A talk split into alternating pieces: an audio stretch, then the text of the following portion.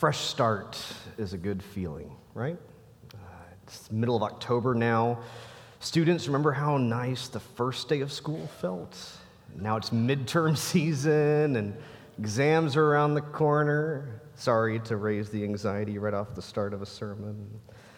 I think about fresh starts and I think about my home and all of the chunky plastic baby stuff that we'll be able to get rid of eventually. Oh, sweet Jesus, hallelujah. I can't wait till that moment of downsizing and minimalizing. Um, fresh starts happen in many different ways, and, and in the life of faith, there can be times that feel like a, a, new leaf being turned over, a new chapter beginning. Um, it's not necessarily maybe when we come to faith for the first time, but maybe we um, journey away for a while, or, or, maybe we go through the motions, but then suddenly something clicks and it gets deeper, or we're, we're back for the first time in a long time, and, and it feels like something new, something fresh. And in a lot of Christian traditions, the way you mark that, um, especially if you're wanting to join a church uh, for the first time, the way you mark that is through baptism. Even if you've been baptized before, you, you, receive baptism again, but not in the, in the Methodist church. The question we're going to wrestle with today is why do we not do that? Why, why, why don't we mark fresh starts with a new baptism? Why, why don't we re baptize? Because if the question was just, do we rebaptize, then the answer is no. All right, sermon over. Um, um, it's not really the question. The, the deeper question is why. Instead of rebaptizing, we do this thing called remembering our baptism. And maybe that just sounds like semantics to you, but, but there's a deeper theology at work here that I'd like us to reflect upon before um, we get to receive an infant through baptism and then remember baptism for ourselves as uh, the people of faith here at AUMC. To help us in our journey today, we're going we're going to look at Matthew, the Gospel of Matthew, chapter 14, beginning in verse 22. Gospel of Matthew, chapter 14, beginning in verse 22. And in chapter 14, Jesus has just fed the 5,000.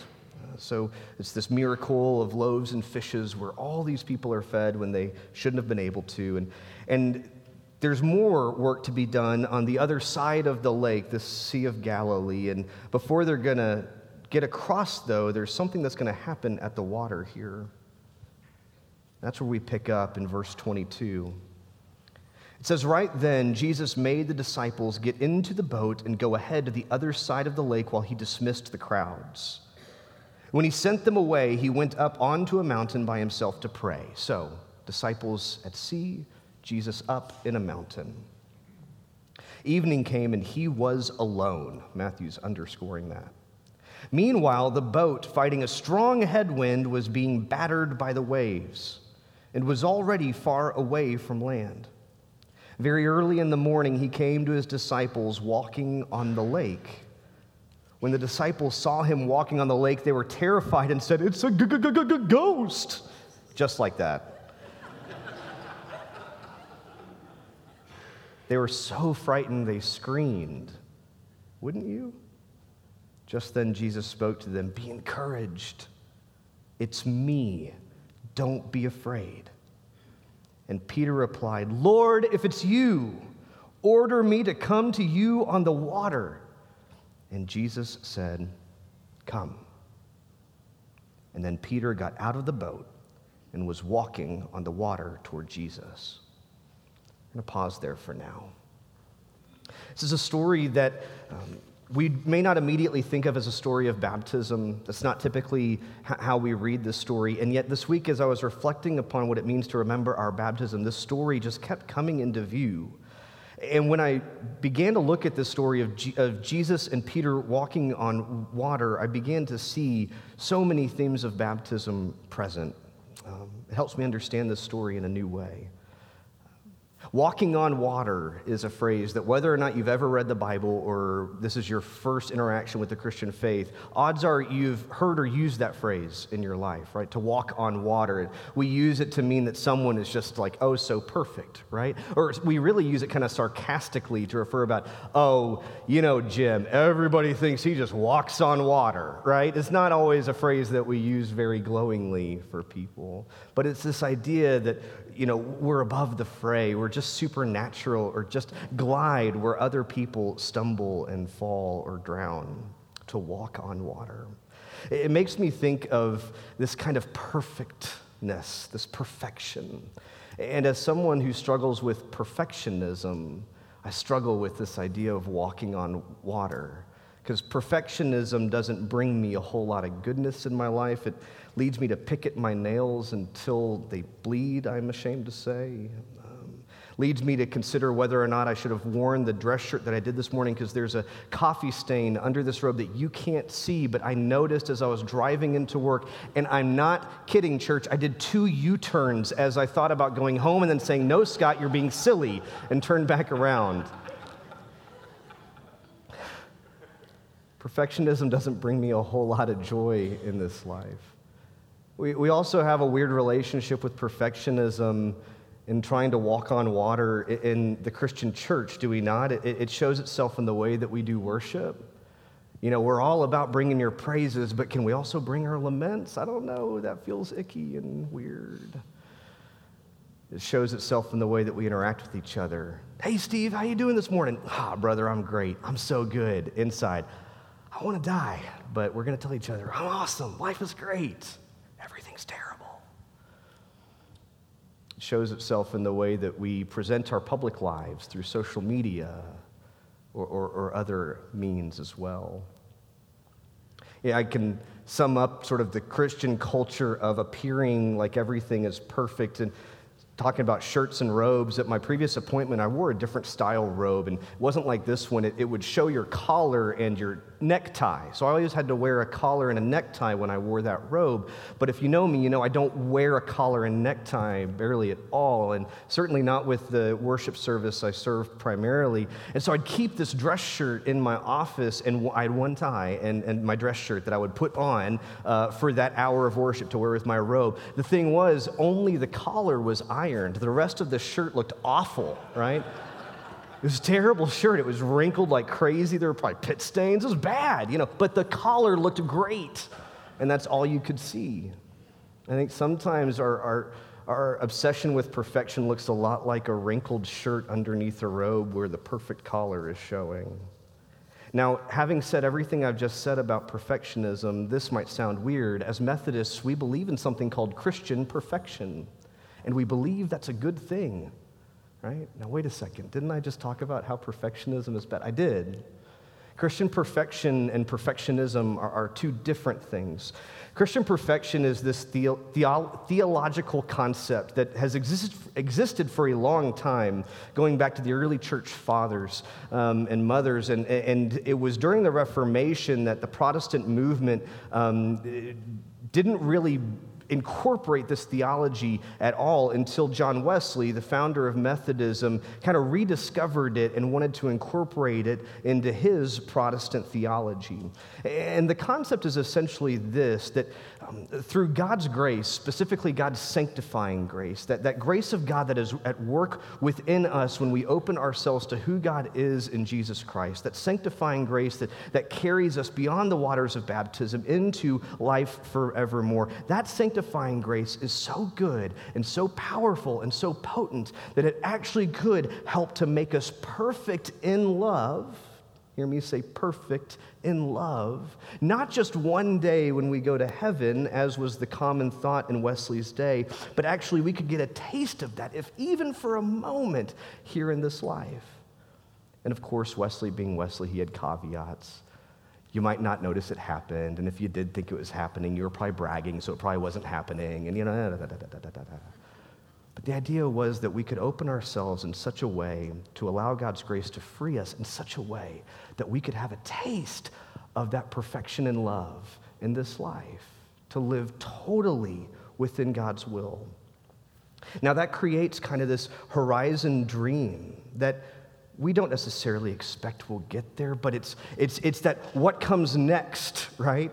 After we say we believe in Jesus and after we commit our lives to this work, well, okay, so what is this leading us to? And Wesley says, not just something far off in the distance, but something that we could actually experience here. Now, the difference between perfectionism and Christian perfection is that one is driven by shame and guilt and anxiety, and the other one is driven by grace right? The difference between perfectionism and Christian perfection is an ocean of grace that Jesus is standing upon, inviting us into. Christian perfection inspires me, invites me to live more fully into the grace that I already know holds me. Whereas perfectionism invites me to be anxious and to make way too many U turns on my road to work this morning. The same God who leads us to perfection is the same God who catches us when we fall. And when we talk about rebaptism, it's usually because of something that has changed in us, right? When, when I'm asked about rebaptism and I ask why that's important for someone, it's usually because something in their lives has taken place. Something, something within them perhaps has shifted or changed. And the, the reality is, when we ground baptism and our understanding of baptism in our understanding of God's grace first, what God is doing through these waters, what God is doing in our lives, then the concept of rebaptism doesn't make quite as much sense because it's not as though God's grace didn't take the first time. It's not as though God ever abandoned us or left us. It's not as though God said, Well, whenever you decide to come back, let me know. I'll just be right here, right? When our understanding of baptism is first and foremost about that ocean of grace, then no longer do we need to live and die based upon whatever is happening internally necessarily, but instead trust that we are held in all of it. Imagine if the disciples had to stop and get rebaptized every time they came to a new and deeper and fuller understanding of who Jesus was. That would be an annoying gospel, right? Every time Jesus does something, Peter's like, wait, wait, I think I get it now. Hold on, Jesus, dunk me one more time, quick, right? That would be a really long gospel.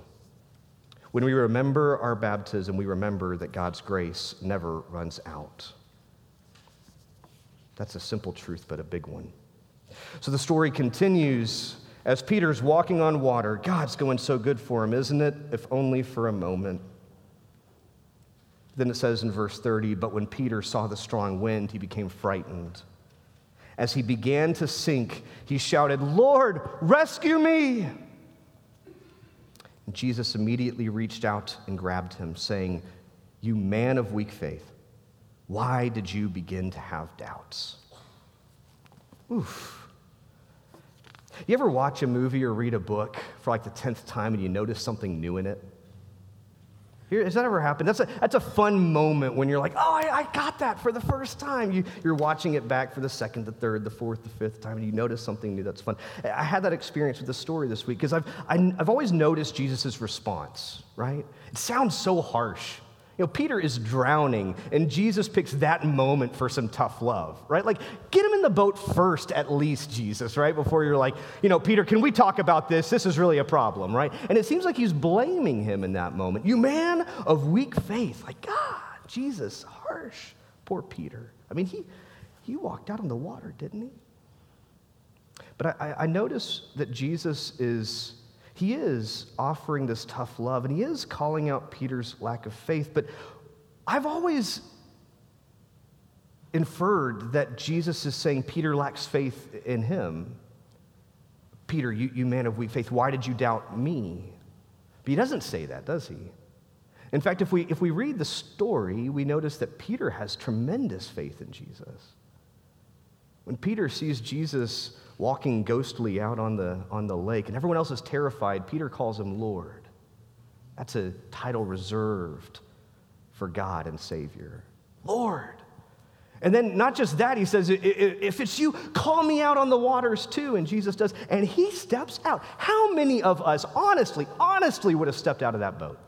Really? He does. And he takes a few steps. And then when, when his faith begins to waver and he begins to sink, who does he cry out for? Jesus, save me. Right? Not only does he believe Jesus can walk on water, he believes Jesus can stand on it and pull him out at the same time. Tell me Peter doesn't believe in Jesus. So I wonder is, is Jesus asking Peter to have more faith in him? Or is Jesus asking Peter to have more faith in God's Spirit working within Peter? You know, as Methodists, we, we don't share a theology that simply says, Jesus, fix it. Right? There are many uh, ways to understand the Christian faith and to believe that one day Jesus will come back and set everything right, right? Will fix it all for us. And so then the, the, the, primary goal is to make sure as many people can profess faith in Jesus before that day comes. But as Methodists, that's not what we believe. What we believe is that Jesus has come and Jesus has set right what we couldn't through his life and death and resurrection. And Jesus has now given us a spirit, that same spirit that calls Peter to walk out upon water and has sent a holy, living Spirit of God into the lives of men and women and siblings throughout the world called Christian to be this thing called the body of Christ, to welcome this thing called the kingdom of God upon the earth. That's what we believe. And that one day, Jesus isn't going to come back and fix it, but today, God has called us to be the hands and feet of Christ. And so Jesus sees us drowning, going, Jesus, save us! And Jesus says, You have little faith could walk on water. You've got the gift. You've got the power. I am the power. You've got it. Why are you drowning and crying out for me? When we understand that truth, it changes the way we see our relationship with the world. We no longer sit by passively, idly by, watching things go wrong, watching things be broken, and saying, God, I sure hope Jesus can fix that one day. I sure hope Jesus can fix Ukraine. I sure hope Jesus can fix poverty. I sure hope Jesus can feed hungry people. I sure hope Jesus can solve homelessness. I sure hope Jesus can, right? That's an unfortunately passive posture that Christians can take in the world and we're, we're drowning in the Sea of Galilee. We're crying out for Jesus to fix it. And Jesus is saying, with ah, little faith, you've got it in your hands, you've got it in your feet, you've got it in each other. What more do you think you need? When we remember our baptisms, we remember the power of the Holy Spirit is in our hands. Again, that is a simple truth that has a depth of meaning to it. How would it change the way that we live in this world if we truly believed the power of the Holy Spirit had been gifted to each and every one of us to bring about the kingdom of God on earth? Might that change the way we live? Story continues and closes here. Verse 32, it says, When they got into the boat, the wind settled down and then those in the boat worshiped Jesus and said, You must be God's son. You know, as I was reading this story this week, and I was reading others' reflections upon it. I, got, I, I, was reading a commentary on this text that changed the way I viewed it. And it, it pointed out something that maybe walking on water isn't even the true depth of faith that we're called to see in this scene. Walking on water is wonderful, it's powerful, it's empowering. But I notice now why Jesus came in the first place. Jesus is up on this mountaintop, and the disciples are down in the boat. They're in this storm and they're terrified. Because if you've ever been in the middle of a large lake in a bad storm, and I have been, it's terrifying. Right? You might think this is the end and they see Jesus walking on water beside the boat with them, his presence calling out to them, and they can hardly believe it. And what does Jesus say to them? He doesn't say, Y'all, get out of the boat and walk on water with me. No, the first thing he says to them is what? He says, Be encouraged. It's me. Don't be afraid. What we realize is that That's not enough for Peter in this story. He says, I, don't want to just know that you're here, Jesus. I, I need to know that you've got power over this situation. Call me out onto those waters, Jesus. Peter wants something spectacular. He wants one of those good, old timey miracles. Let me do something cool, Jesus. Make this different, Jesus. And so Jesus does, but that doesn't really work. But are we all too different from Peter? How often do we find ourselves in a boat alongside those whom we love, and the storm is raging, and we think it's the end, and we think God is up on some mountaintop so far away that, he, that God can't even hear us, that, that God's unaware of what storm is besetting us. And what we want is for something to fix it, to change everything, to still the storm, to help us walk on the water. And then God shows up and God offers a simple, a simple reality that is this I'm with you. Be encouraged. Don't be afraid. That's not good enough for me too often. I want God to stop the storm. I want God to help me walk on water. But maybe the point of the story is that faith ultimately true, deep, life changing faith is about embracing the presence of God, not just on the mountaintop, but also beside the boat, in the boat, in the midst of the storm, knowing that in all we do, in all of our successes, in all of our failures, when we walk on water, when we drown, when we're challenged, when we're capsized, when we're shipwrecked, in every one of those moments, God is with us in it all. God's not stuck on some mountain. God's not looking down and hoping we make it. God's also not waving a magic wand and fixing everything for us. My friends, when we remember our baptism, when that sea spray splashes up against our faces, when we remember our baptisms, we remember that God is with us and we are not alone. Now, that's a simple truth that will change everything for us. What could we do in this life if we truly believed that were real? In the depths of our hearts, if the splash of water could feel like that sea spray calling us back into the stormy seas, hearing the Lord that we have proclaimed as God and Savior now say to us, Be encouraged, I am with you